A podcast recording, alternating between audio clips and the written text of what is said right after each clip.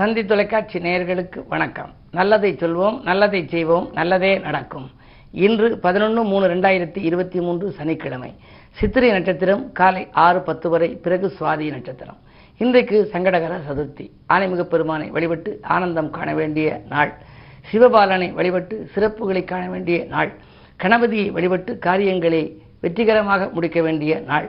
பிள்ளையார் சொல்லின்னு நம்ம போட்டோம் அப்படின்னா, போட்டு எழுதுகிற போது மிக அற்புதமான பலன்கள் நடக்கும்னு முன்னோர்கள் வந்து ஆரம்பத்திலேயே ஆனைமுகனை துதித்துத்தான் எந்த காரியங்களிலும் ஈடுபடுவார்கள். கவிஞர்கள் கூட முதலிலே விநாயகருக்கு காப்பு என்று எழுதுவார்கள்.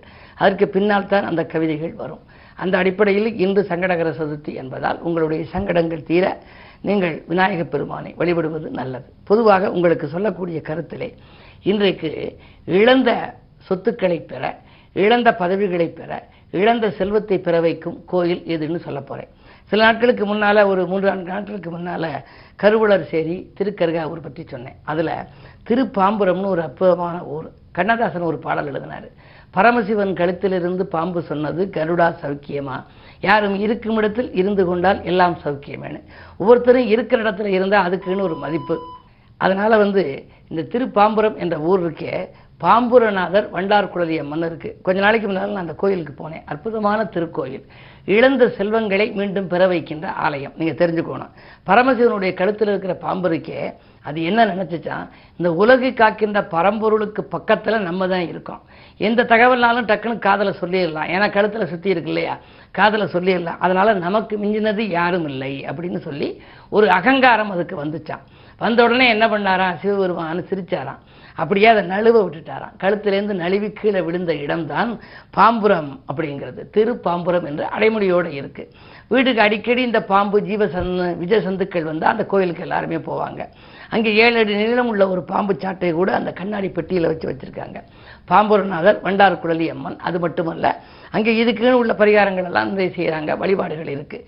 அந்த ஆலயத்தில் வந்து இழந்த மேலேருந்து கீழே விழுந்த உடனே இந்த பாம்பு சொன்னிச்சா, நான் எப்போ உங்கள்கிட்ட வந்து மீண்டும் சேர்றதுன்னு சொல்லி சிவபெருமான்கிட்ட கேட்டுச்சான். இங்கே இருக்கக்கூடிய அத்திப்பூவை ஆலம் விழுதால கட்டி கோர்த்து இந்த இங்கே இருக்கக்கூடிய அந்த சிவபெருமானுக்கு நீ அணிவித்து வழிபடு, விரைவில் நீ இங்கே வரலாம்னு சொன்னாங்களா. அதனால் அதுக்கே சாப விமோச்சனம் அடைஞ்சு மீண்டும் போய் பழைய இடத்தை சேர்ந்தது. எனவே இலக்கை நோக்கி அது பயணம் பண்ணிருச்சு. அந்த அடிப்படையில் திருப்பாம்புரம்ங்கிறது கும்பகோணம் பக்கத்தில் இருக்குது. அது மாதிரி அங்கே போய் இந்த இழந்த செல்வத்தை பெற வேண்டுபவர்கள், இழந்த பதவியை பெற வேண்டுபவர்கள், இழந்த சொத்துக்கள் நமக்கு கிடைக்கலையேன்னு கவலைப்படுபவர்கள் எல்லாம், என்ன முயற்சி செய்தாலும் உங்களுக்கு கிடைக்காமல் இருந்தாலும் கூட, இந்த வழிபாட்டுக்கு பின்னாலே நீங்கள் செய்யக்கூடிய உங்கள் அந்த முயற்சிகள் கைகூடும். இதுபோல் எத்தனையோ ஆலயங்கள் இருக்குது. உங்களுக்கு உடல்நலத்தில் ஜீரணக்கருவிகள் கோளாறாக இருக்கா, திருவதிகை அப்படிங்கிற ஊர் இருக்குது. சரி, பித்ருதோஷம் இருக்கா, தில தர்ப்பணபுரியும் இருக்குது. ராமர் வந்து தசரதனுக்காக அங்கே அந்த தோஷம் கழித்த இடம், அதாவது அங்கே திதி கொடுத்த இடம் என்று சொல்லி கிரானைட்டில் இருக்குது. நிறைய சிவலிங்கங்கள் எல்லாம் அங்கே இருக்குது. அற்புதமான கோயில். அதுகளுக்கெல்லாம் நான் போய் பார்த்தபோது ரொம்ப ஆச்சரியப்பட்டேன். முன்னாடி முன்னோர்கள் எவ்வளவு அற்புதமாக இந்த ஆலயங்களை கட்டி வைத்திருக்கிறார்கள். அந்த ஆலயங்களுடைய வரலாறுகளை பறிக்கின்ற பொழுது நமக்கே ஆச்சரியமாக இருக்குது. ஒரு இடத்துல நம்ம ஒரு முறை உச்சரித்தோம்னா 7 முறை அது எதிரொலிக்குது. அது மாதிரியெல்லாம் இருக்குது சில ஆலயங்கள். அப்படி வினோதமான ஆலயங்கள், நமக்கு வழிபாட்டின் மூலமாக உடனடியாக பலன் கொடுக்கக்கூடிய ஆலயங்கள் எல்லாம் நிறைய இருக்குது. அந்த அடிப்படையில் இந்த திருப்பாம்புரம் பாம்பூர்நாதர் வண்டார் குழலி அம்மன் வழிபாடு உங்களுடைய தோஷங்களை அகற்றுவது மட்டுமல்ல, உங்களுக்கு இழந்த செல்வங்களை மீண்டும் பெற வைக்கும் வாய்ப்புகளையும் உருவாக்கும் சக்தி படைத்த ஆலயம் என்பதை தெரிவித்து இன்றைய ராசி பலன்களை இப்பொழுது உங்களுக்கு வழங்கப் போகின்றேன். மேசராசி நேயர்களே, வெற்றி படிக்கட்டின் விளிம்பில் ஏறுகின்ற நாள் இன்று. வீட்டு தேவைகள் பூர்த்தியாகும், கூட்டு முயற்சிகளில் வெற்றி கிடைக்கும், உத்தியோகத்தில் கூட உங்களுக்கு எதிர்பார்த்த நற்பலன்கள் உண்டு. இந்த நாள் உங்களுக்கு யோகமான நாள்.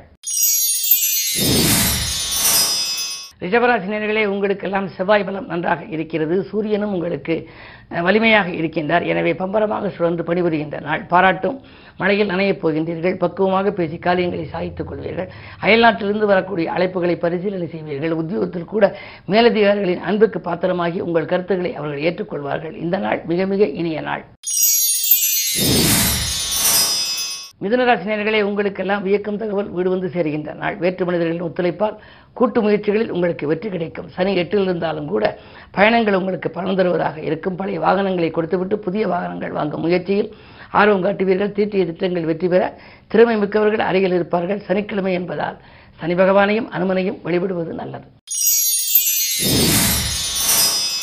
கடகராசினியர்களே, இன்று கண்டகச்சனையின் ஆதிக்கத்தோடு சனிக்கிழமையும் இருப்பதனாலே இந்த அதிகாலையிலேயே நீங்கள் ஆணைமிகு பெருமாளையும் பிறகு அனுமனையும் பிறகு சனியையும் வழிபட்டால் சஞ்சலங்கள் தீரும், திட்டமிட்ட காரியம் திட்டமிட்டபடியே நடைபெறும், திடீர் திருப்பங்கள் ஏற்படும், கல்யாணம் போன்ற சுபகாரியங்கள் நடைபெறுவதில் இருந்த தடைகள் அகலும், நூதன பொருள் சேர்க்கை உண்டு, வீடு கட்டுவது வாங்குவதில் இருந்த தடைகள் அகலும் நாள் இந்த நாள். சிம்மராசினியர்களே, உங்களுக்கெல்லாம் இந்த அஷ்டமத்திலே குரு சுக்கிர சேர்க்கை, அது மட்டுமல்ல புதனும் இருக்கின்றார்.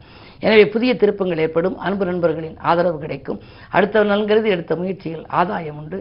அதே நேரத்தில் தொழிலில் கூட திடீரென மாற்றங்களை செய்வீர்கள், பழைய பங்குதாரர்களை விலக்கிவிட்டு புதியவர்களை சேர்த்துக்கொள்ள நீங்கள் முன் வருவீர்கள்.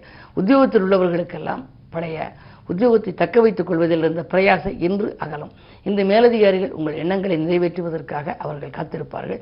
என்ன இருந்தாலும் சூரிய பலம் நன்றாக இருப்பதால் நீங்கள் எதற்கும் கவலைப்பட தேவையில்லை.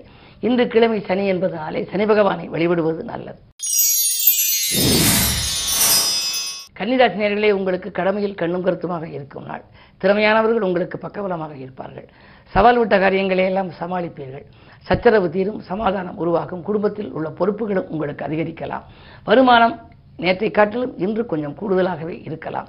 இரண்டில் கேது இருப்பதாலே சுப விரயங்கள் உங்களுக்கு அதிகரிக்கும். குறிப்பாக இன்று ஆன்மீக பயணங்களை மேற்கொள்வீர்கள். நல்லது நடக்கும் நாள் இந்த நாள்.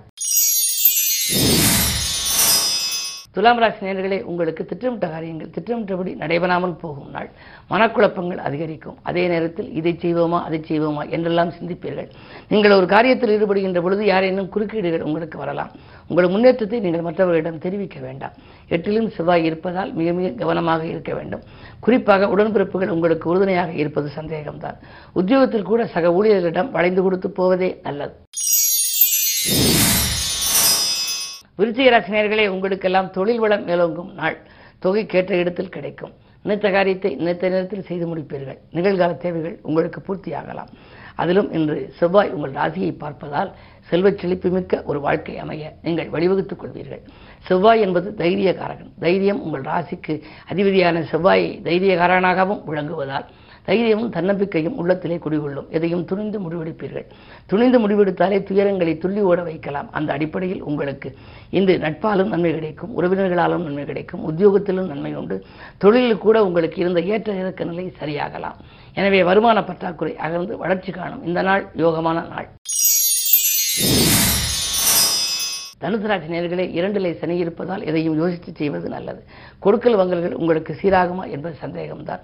வாங்கியதை கொடுக்க முடியவில்லையே, கொடுத்ததை வாங்க முடியவில்லையே என்று கவலைப்படுவீர்கள். குழந்தைகளால் சில பிரச்சனைகள் வரலாம். உங்கள் மேற்பார்வையில் வைத்துக் கொள்வது நல்லது. எதிர்களின் பலம் மேலோங்கி இருக்கும். என்று எதையும் நிதானித்து செய்வதே நன்மை தரும்.